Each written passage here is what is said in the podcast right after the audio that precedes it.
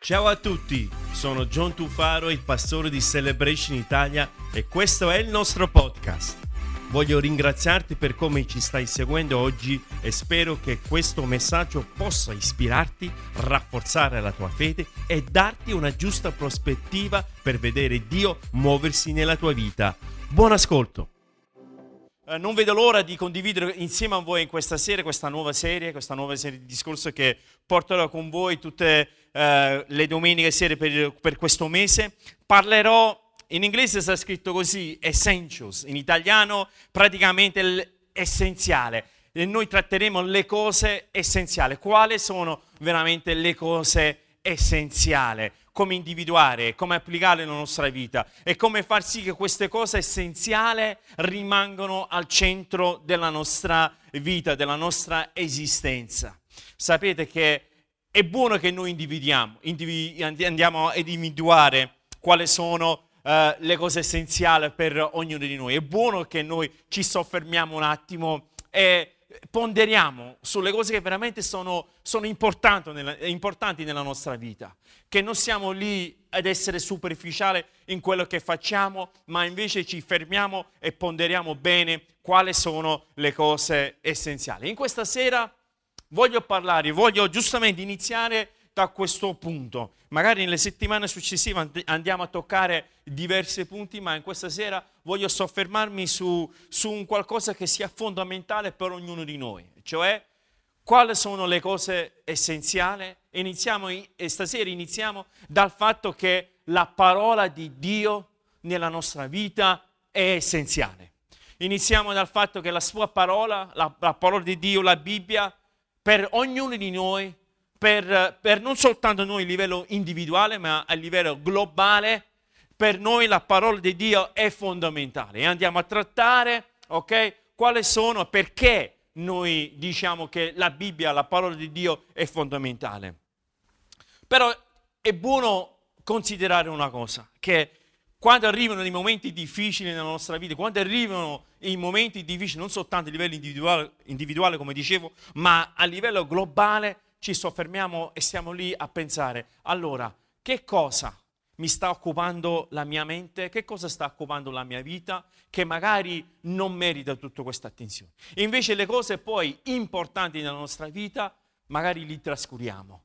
Ci, ci abbiamo un atteggiamento di, di, superficialità, mentre invece Dio vuole che noi torniamo alle cose importanti.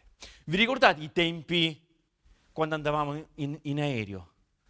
Sembra un lontano ricordo. Sembra un lontano ricordo che andavamo in aeroporto, prendevamo un aereo e viaggiavamo da qualche parte. Ovviamente quest'anno è stato quasi impossibile. Spero che a breve ritorneremo a volare un'altra volta. E mi ricordo che quando andavamo nell'aereo, quando eh, volevamo, non so quanti di voi vi è mai capitata questa esperienza, che magari state andando incontro ad una uh, una turbolenza, state andando incontro a un momento, diciamo, di panico. Cosa fa il pilota? La prima cosa che fa il pilota uh, chiede alle hostess di non girare più con, con la Coca-Cola, con eh, le bibite, con le noccioline. Vi ricordate le noccioline di una volta?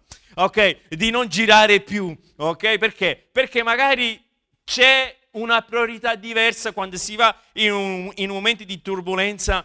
Non è importante berci il gin tonic, ok? Ma in quel momento eh, magari la priorità del pilota è tutt'altro. Allora lui comanda le hostess di accomodarsi, di non girare, perché? Perché c'è una turbolenza da, da attraversare e non deve succedere nessun tipo di distrazione.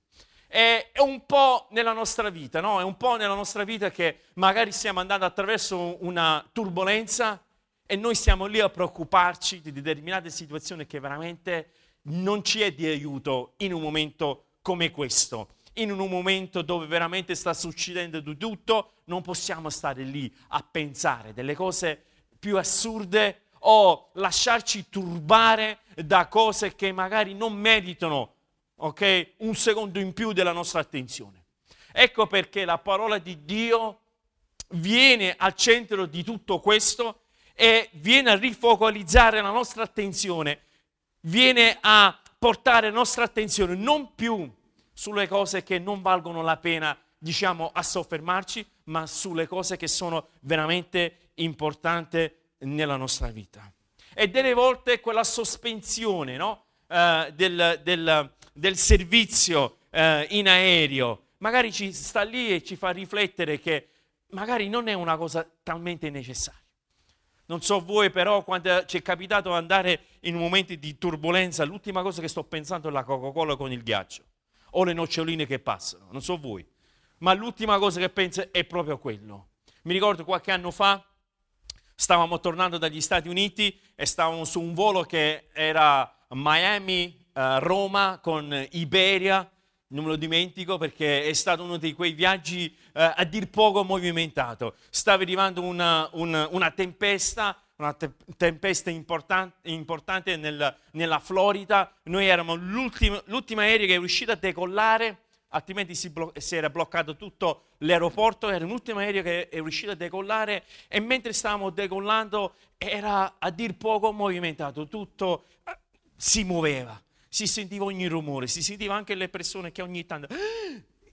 Sai, quei rumori che non ti fanno bene quando stai lì eh, nell'aereo. Sai, tu, tu magari guardi, osservi le hostess, è un trucco che faccio io.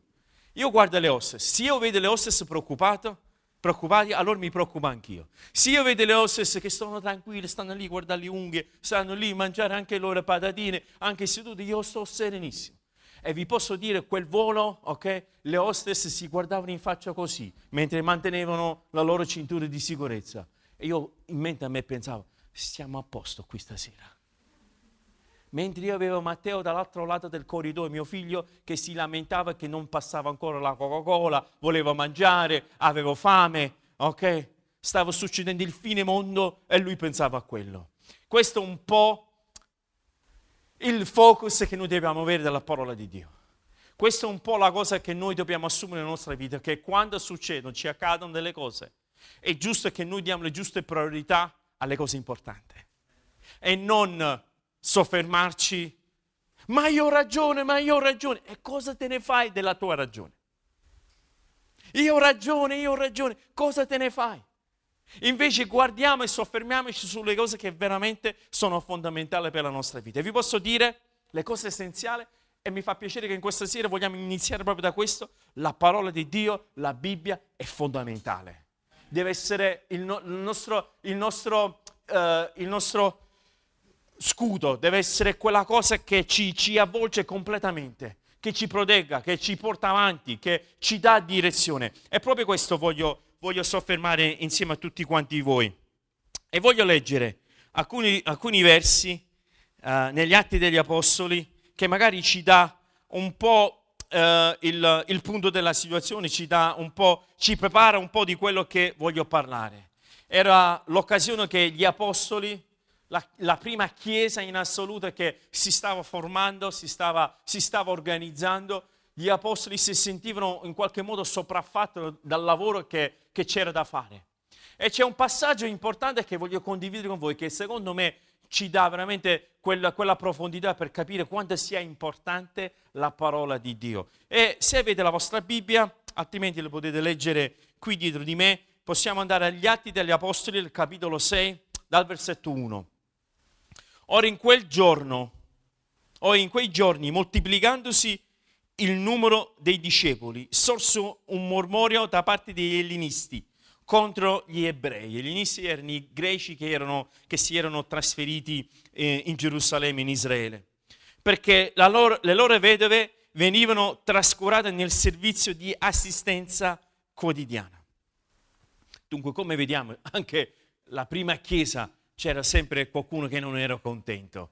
Troverai sempre qualcuno che magari ha qualcosa da dire versetto 2. Allora i dodici, radunato il gran numero dei discepoli, dissero, non è bene che noi, lasciato la parola di Dio, serviamo alla mensa. È importante questo. Rileggiamo. Non è, non è bene che noi, lasciato la parola di Dio, serviamo alla mensa. Perciò, fratelli, cercate fra voi sette uomini di cui si abbia buona testimonianza, ripieni di Spirito Santo, di sapienza a cui noi affideremo questo compito, ma noi continueremo a dedicarci alla preghiera, e al ministero della, della, della parola. E questa, e questa proposta piacque a tutti i discepoli ed all'essero Stefano, uomo ripieno di fede e di Spirito Santo, Filippo, Procoro, Niconoro, Timone, Parmena e Nicola, un proselito di Antiochia. Li presentarono poi davanti agli apostoli, i quali dopo aver pregato imposero loro le mani. Intanto la parola di Dio si diffondeva e il numero dei discepoli si moltiplicava grandemente in Gerusalemme e anche un gran numero di sacerdoti obbediva alla fede. Anche un gran numero di sacerdoti sono venuti per, per capire e per approfondire. Allora è accaduto questo episodio dove gli apostoli erano super impegnati nel, diciamo, il sociale, in quello che serviva, in quello che bisognava sicuramente fare. Ed è buono fare, aiutare, stendere la mano. È il compito assolutamente di noi credenti stendere la nostra mano e dare una mano, aiutare chi ne ha di bisogno. Anzi Gesù ci ha incoraggiato di essere attenti a quello che sono i, i bisogni che, che ci sono attorno a noi. Però altrettanto importante è capire l'importanza e la centralità della parola di Dio in mezzo al suo popolo. La parola di Dio è essenziale ed è centrale a tutto ciò che noi facciamo. Non possiamo sostituire la centralità e la verità della Bibbia con solo i buoni programmi sociali. È buono, lo dico, anzi, voi lo sapete, siamo tanto impegnati nella città, facciamo tanto, cerchiamo di fare tanto e vorremmo fare ancora di più. Però il tutto è centrale, il tutto va sempre a ricondurre a quello che è la parola di Dio. Noi non possiamo ignorare la parola di Dio. Noi non possiamo metterlo da parte e concentrarci esclusivamente in quello che sono i buoni programmi. Noi non possiamo assolutamente soffermarci solo e esclusivamente su quello. È buono e lo dobbiamo fare, però noi dobbiamo partire dal presupposto che le nostre fondazioni, le nostre motivazioni, quello che ci spinge, quello che ci dà il fuoco, quello che ci, ci spinge ad andare fuori, è questo. È la parola di Dio. È questo che ci dà la direzione. È questo che ci apre la strada davanti a noi. E noi vediamo che gli apostoli dissero proprio questo. Versetto 2, ve lo leggo di nuovo. Non è bene che noi, lasciato la parola di Dio, serviamo alla mensa. Amici, dobbiamo stare attenti. Delle volte noi possiamo cadere nella trappola di vivere un cristianesimo nominale e mettiamo da parte quello che è la parola di Dio, sostituendolo con quello che magari possa essere una buona azione. Ascoltatemi, importante, cerco di essere quanto più car- chiaro uh, che posso. Le buone azioni non sostituiscono la parola di Dio, servono, anche perché le buone azioni non è altro che un un traboccare di quello che c'è dentro. Noi non possiamo mettere da parte gli insegnamenti di Cristo, possiamo mettere da parte quello che Gesù ci ha insegnato, quello che Gesù ci ha lasciato, per dedicarci esclusivamente a quello che è la mensa, a quello che c'è bisogno da fare. E noi vediamo che gli apostoli si sono chiesti, ragazzi, non, così non si, non si va avanti, non possiamo dedicarci esclusivamente a questo ma dobbiamo assolutamente tornare a quello che è l'importanza della parola di Dio. E vi voglio evidenziare velocemente alcuni, di, alcuni punti perché la parola di Dio deve essere centrale per noi. La prima cosa è che in quest'epoca, mai come in quest'epoca, la parola di Dio è determinante. Mai come in questo momento la parola di Dio è qualcosa di non importante, ma di più Rimuovendo la Bibbia dalla nostra vita, rimuoviamo l'eternità dalla nostra vita. Wow, che affermazione. Così importante, sì. E ve, e vi voglio far vedere un verso. In 1 Pietro, capitolo 1, versetto 24. Sta scritto, poiché ogni carne è come l'erba ed ogni gloria d'uomo è come il fiore dell'erba. Sta parlando di noi qui, Pietro. L'erba si secca, il fiore cade, ma la parola del Signore rimane in eterno. E questa è la parola che vi è stata annunziata. Se noi rimuoviamo la parola di Dio, stiamo rimuovendo l'eternità dalla nostra vita. Se noi pensiamo che possiamo vivere la nostra esistenza, il nostro cristianesimo, il nostro modo di fare senza la sua parola, stiamo rimuovendo quello che è l'eternità. Noi è impensabile avere un rapporto con il nostro Dio eliminando la sua parola. È impensabile cercando di fare del bene, magari lo facciamo anche, senza la centralità della parola di Dio, senza l'amore di Dio, senza la carità di Cristo Gesù. Quella, quella è la forza che proietta l'uomo a dire in che modo posso aiutare il mio prossimo. Perché? Perché riesco a comprendere la parola di Dio nella mia vita che è forte e che sta lì per l'eternità. L'uomo un giorno non ci sarà più, ma la sua parola dura in eterno. Allora, per quale motivo non ci vogliamo afferrare, abbracciare la sua verità? Vi voglio dire un'altra, un'altra verità importante, che la sua parola, la parola di Dio, è pertinente come mai prima.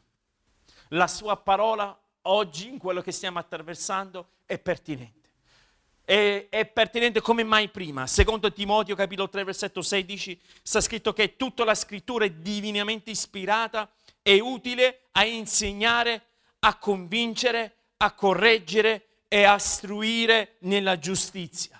La parola di Dio trascende il tempo, trascende usura, trascende cultura, trascende opinioni. La parola di Dio rimane uguale, amici. La parola di Dio non è opinabile in qualche modo. La parola di Dio non può, non possiamo stare lì e magari creare un dibattito, anche se ti dico, tante persone cercano di stare lì e dare opinione o fare un dibattito o quant'altro.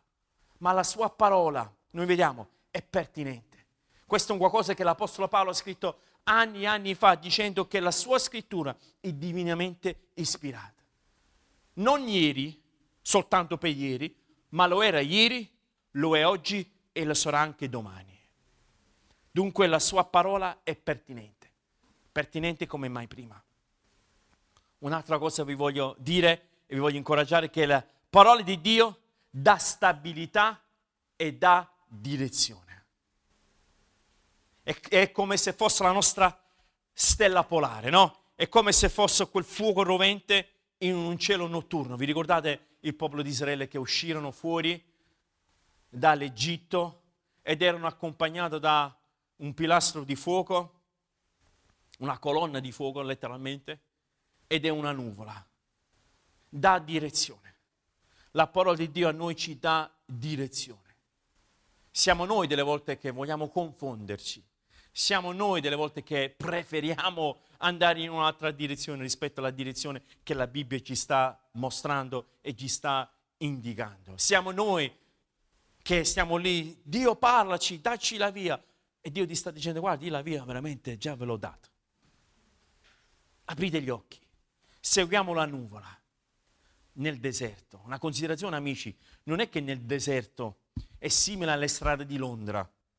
Sapete che le strade di Londra, non so quanti di voi siete stati a Londra, è pieno di nuvole. Allora uno può dire, uno si può confondere tante nuvole, chissà qual è la nuvola che dobbiamo seguire, ma nel deserto non c'è questa confusione. Nel deserto le nuvole non ci sono, ok? Dunque una sola c'era e quella era la strada. Colonna di fuoco, quante colonne di fuoco ci poteva mai essere nel deserto? Una sola. La direzione è la sua parola. La direzione è questa. Questo è quello che ci dà la direzione, la sua parola. Salmo 119, versetto 108, 105. L'altra sera stavamo pregando qui, eh, qualcuno ha citato questo verso. La tua parola è una lampada, una lampada al mio piede e una luce sul mio sentiero. La tua luce ci illumina. Illumina il piede. Perché illumina il piede? Perché il, camminando su un sentiero buio, magari delle buche uno magari non, non ci fa caso.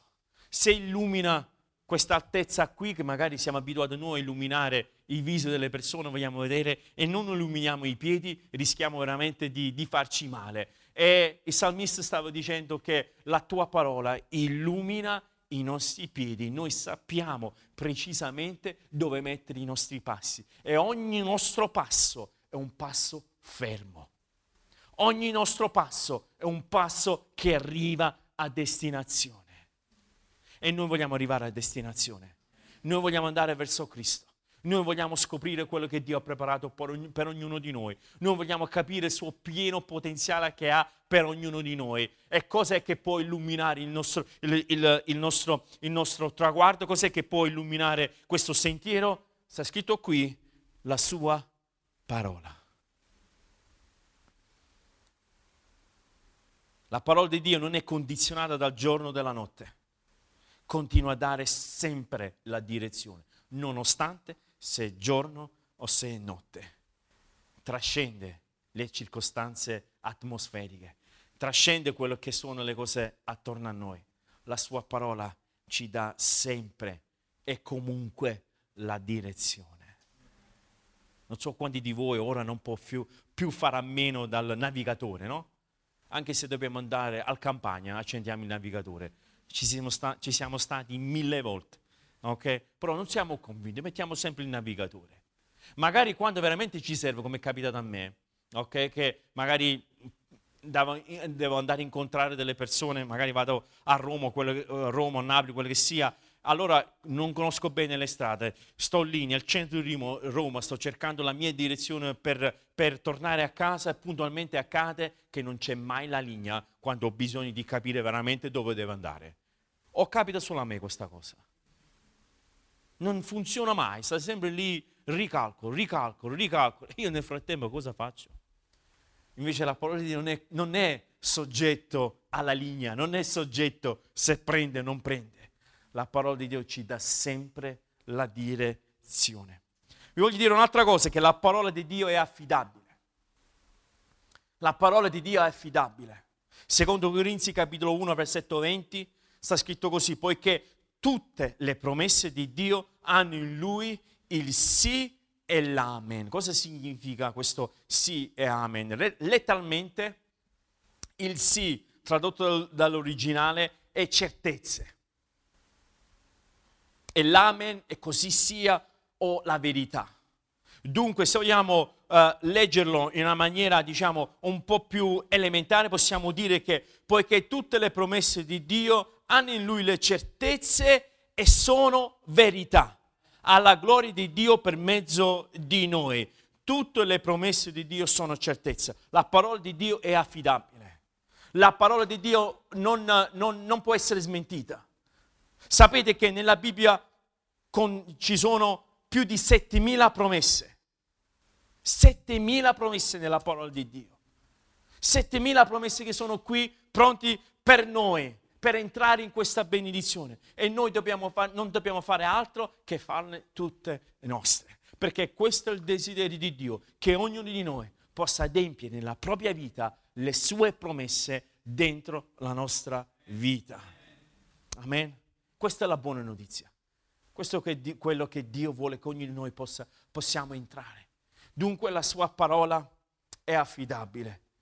Possiamo, possiamo veramente guardare con, con certezza. Possiamo dire, Signore, possiamo, allora posso veramente contare su questo libro. Posso contare sulla tua parola. Posso contare su quello che tu hai detto, quello che tu ci hai promesso. Dunque gli apostoli davano questo, si stavano riorganizzando e stavano dicendo ragazzi noi non possiamo togliere, togliere la predicazione, l'insegnamento, non possiamo togliere la preghiera, un altro punto che magari nelle settimane successive voglio addentrarmi, non possiamo uh, sottrarci. Ma io ho da fare, John, devo fare questo, devo fare quello, va tutto bene. Ma dobbiamo tornare alla parola di Dio, dobbiamo tornare alla, alla preghiera, dobbiamo tornare a quello che è l'ABC della nostra fede, che fra l'altro è il nostro pilastro, fra l'altro quello che è il nostro fondamento. Fra l'altro è quello che ci sostiene, è la sua parola, è il suo spirito che ci porta avanti. Dunque i, gli apostoli dicevano è meglio che ci riorganizziamo in questo modo. Vedi un po' verso la fine di quello che ho letto precedentemente, versetto 7, voglio far notare una cosa. Dopo che si sono organizzati, dopo che si sono ridedicati di nuovo a quello che era uh, l'insegnamento della parola, quello che era la preghiera, ok? Versetto 7, intanto la parola di Dio si diffondeva e il numero dei discepoli si moltiplicava grandemente in Gerusalemme. La diffusione e la potenza del Vangelo risiede nel portare e centrare la sua parola possiamo attendere, ci sono persone, le persone che uh, vanno a frequentare conferenze e corsi come, come, evangelizzare, come essere più efficiente, come raggiungere, come moltiplicare, come, come fare, come eccetera, eccetera, eccetera.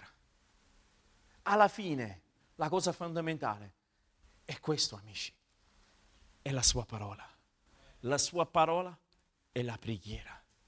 Le cose fondamentali, le cose che hanno dato base a quello che era quella Chiesa che è, stiamo cercando di replicare, di portare avanti quella Chiesa in giorno d'oggi. Per capire vedere il pieno potenziale della Bibbia, della sua parola, cosa dobbiamo fare? Mi fa piacere che mi avete fatto questa domanda, cerco di rispondere brevemente. Per capire e vedere il pieno potenziale della Bibbia dobbiamo avere, per prima cosa, una consapevolezza che è la parola di Dio. Che è la parola. Questo non è giusto un altro libro. Questo non è un testo storico geografico, anche se è molto preciso, sia a livello geografico che a livello storico. Tanti altri libri si sono confrontati con la Bibbia, con i testi sacri e si è visto che è di una precisione eh, importante. Non è giusto un altro libro ma noi dobbiamo avere la consapevolezza che è parola di Dio. Sta scritto in Ebrei capitolo 4, versetto 17. La parola di Dio infatti è vivente ed efficace, più affilati di qualunque spada due tagli, penetra fino alla divisione dell'anima e dello spirito, delle giunture e delle midolla, ed è in grado di giudicare i pensieri. Guarda un po'. I pensieri e le intenzioni del cuore. Questo libro è talmente potente, è talmente importante che riesce a giudicare l'intenzione dell'uomo. Ci dice qui il scrittore degli ebrei, ci dice che questo libro è vivente ed efficace, vivente ed efficace. È un libro che respira, è un libro che, che parla alla nostra anima, che parla all'uomo spirituale. Non è un libro dove noi possiamo metabolizzarlo solo intellettualmente, perché con la nostra logica, con la nostra intelligenza possiamo arrivare solo fino a un certo punto. Siccome questo è un libro che, che è vivente, siccome questo è un libro che è spirituale, parla all'uomo spirituale. Parla all'uomo spirituale. Io per trarne quello che è la, la, la pienezza, la potenza di questa parola, lo devo, devo avere un atteggiamento, devo leggerlo, ok? Con il, con il mio spirito, devo leggerlo con tutto me stesso. Non è una lettura storica, ok? Fammi vedere l'Evangelo di Matteo, cosa avevo da dire. Stop. Io dico spesso che la Bibbia e proprio prima stavo parlando con qualcuno prima di entrare e dicevo questo. Tu pensi che tu stai leggendo la Bibbia. Non è così. È la Bibbia che sta leggendo te.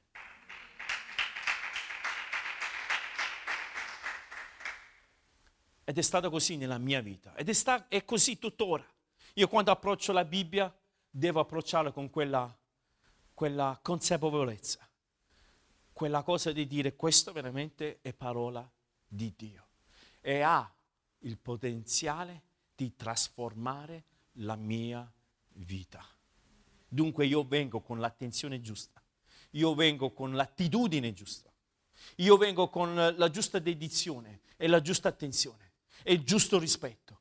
Io vengo a questo come veramente è parola di Dio. Un'altra cosa che dobbiamo fare per vedere il pieno potenziale della Bibbia, e questo sembra un po' ovvia come cosa, ma lo dico perché va detto, lo dobbiamo leggerla. Ah sì, sì. Non è che magari ho conosciuto persone che mettono nella Bibbia sotto il materasso, sotto il guanciale, sotto il cuscino e ci dormono sopra, in qualche modo sta lì, ok, respirare, non lo so, in qualche modo sta lì a parlare. Dobbiamo leggerla. Dobbiamo venire con l'approccio di, ok, voglio capire la parola di Dio. Non è un testo che noi possiamo approcciarlo come se fosse, non so quanti di voi conoscete quei biscotti della fortuna che mangiano al ristorante cinese. Non so quanti di voi siete stati al ristorante cinese, non ve lo consiglio, però vabbè, tutta un'altra storia, magari qualche sera parliamo di ristoranti cinesi, ok? ok? Non so quanti di voi siete stati al ristorante cinese e vi danno quei biscotti che dovete aprire e c'è quella, quella frase. Un po' come i baci perugini, no? Che magari io mi mangio la cioccolata, ma Marianna si legge eh, le frasi. Abbiamo questo accordo eh, fatto negli anni, ok? E si vede anche il risultato. Ok? Con quel tipo di atteggiamento, cioè di leggere così alla cieca. Leggere in qualche modo, si apre. Ok, fammi vedere cosa è scritto qua. Allora Dio si ritrasse e lo lasciò servire in mezzo al deserto. Ah, allora devo andare nel deserto allora Dio mi lascerà solo nel deserto. Dio mi ha parlato, Dio mi ha illuminato, Dio mi ha detto, ok? Non possiamo venire con questo tipo di atteggiamento.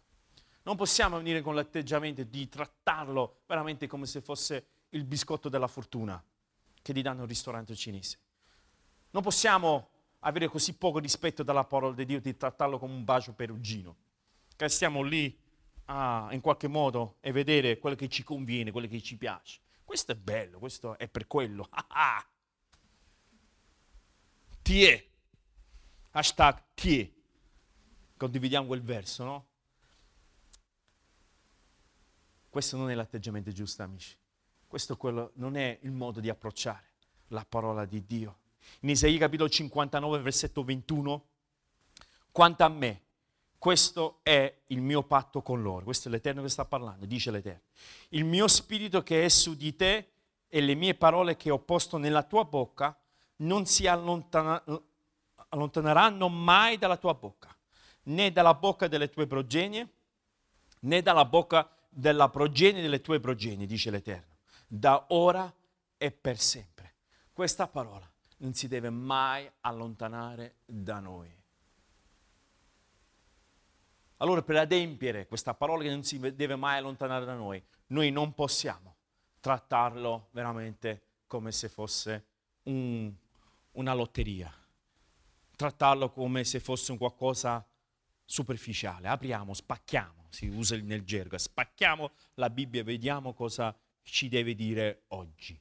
Non possiamo trattarla in quel modo, ma dobbiamo avere quell'atteggiamento di dire ok, io voglio, voglio farlo mio questa parola voglio leggerlo, voglio capire, voglio farlo entrare dentro di me. Vi voglio incoraggiare, voglio dire una cosa, perlomeno così funziona per me, non so per voi, però io preferisco il cartaceo, io preferisco la Bibbia non, non, soltanto nel formato elettronico che delle volte è comodo, è giusto cioè che ce l'abbiamo, tanti ragazzi ce l'hanno sul telefono, sull'iPad, sul computer e quant'altro, è ottimo, va bene.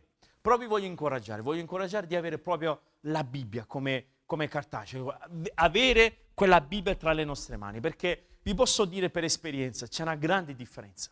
Leggendo la Bibbia uh, in carta, diciamolo così, e leggendolo sul nostro dispositivo, perlomeno per me, perché in qualche modo, non so, sto lì a sottolineare, in qualche modo sto lì a, a scrivere una nota, sto lì, riesco a memorizzare le scritture perché in qualche modo riesco a riconoscere per esempio, Salmo 23 sta sul lato sinistro a mezza altezza, so che sta lì. Piuttosto che Efesini capitolo 5, uno dei miei capitoli preferiti nel Nuovo Testamento, so che sta sul lato destro a mezza altezza, a questo punto qui dove parla dei, dei doni e l'Apostolo Paolo. So Salmo 24 si trova in basso a destra, in qualche modo, anche perché è il mio vissuto.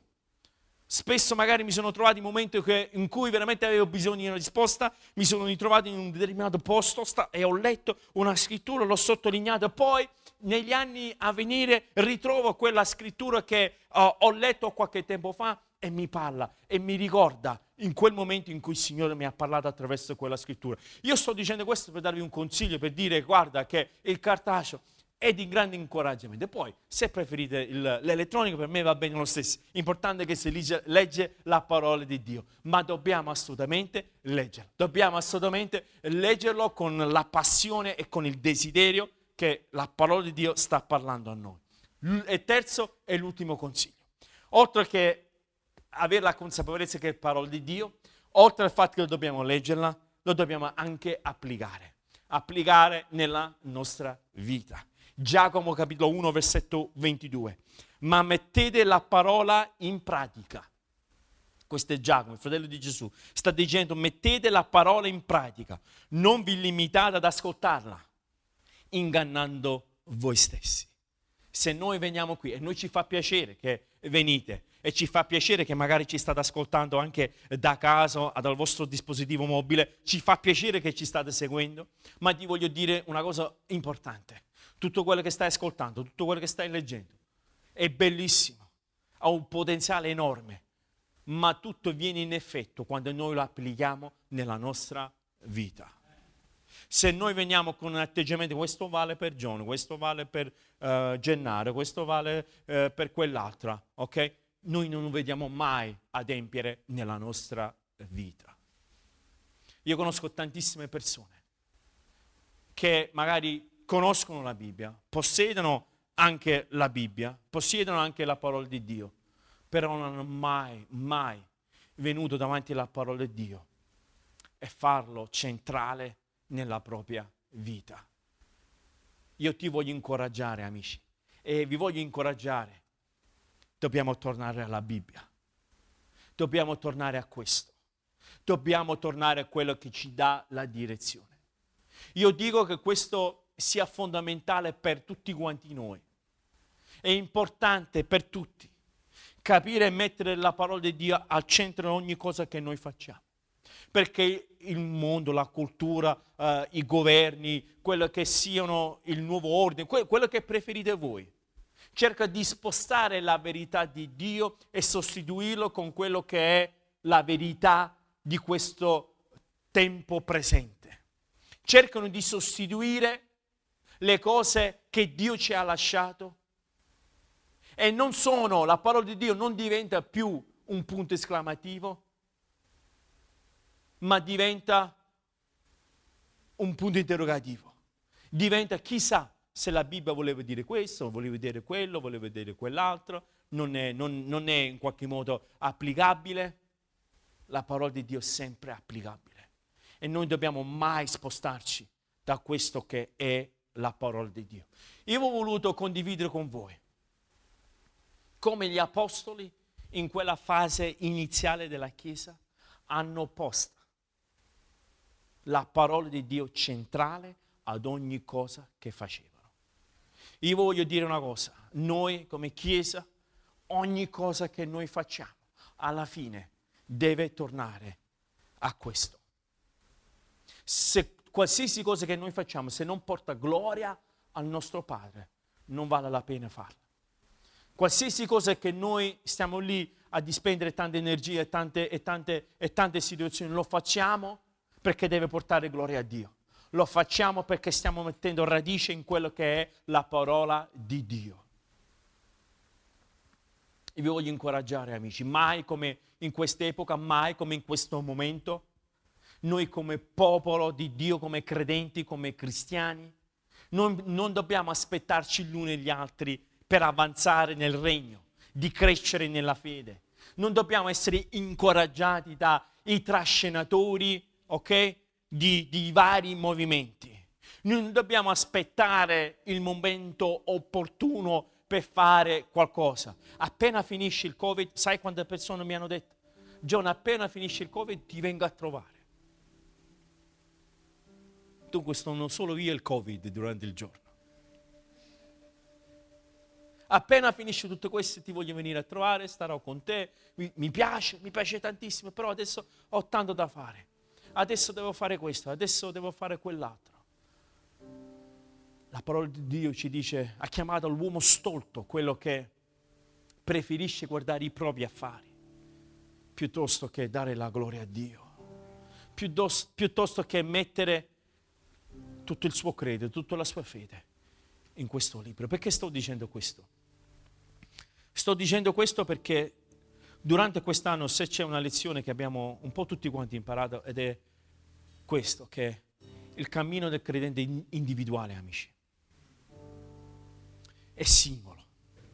E vi posso aiutare, vi posso dare la direzione, vi posso incoraggiare, vi posso in qualche modo stare lì dietro, faccio il tifo per voi, ma in verità, la verità è che tu da solo ti devi alzare, metaforicamente, e camminare sulla, sulla via che Cristo ti ha posto davanti a te.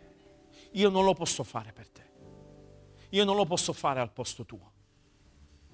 Tu hai bisogno che tu ti avvicini a questo che è la parola di Dio. Perché la, abbiamo letto, questo rimarrà per l'eternità. Io no. Purtroppo, fortunatamente, dipende dal vostro punto di vista. Io non sarò per sempre. Non mi chiamo Highlander. Prima o poi non ci sarò più. Ma questo durerà per sempre. E io voglio incoraggiarti, amici. Guardiamo a questo. Guardiamo a questo. Spero che questo messaggio sia stato di benedizione per te. Se ti fa piacere, iscriviti al nostro podcast, così nel tuo feed appariranno gli episodi più recenti. E seguici cliccando sul link in descrizione, rimanendo connesso con tutte le nostre attività. Ti do appuntamento al prossimo podcast di Celebration Italia.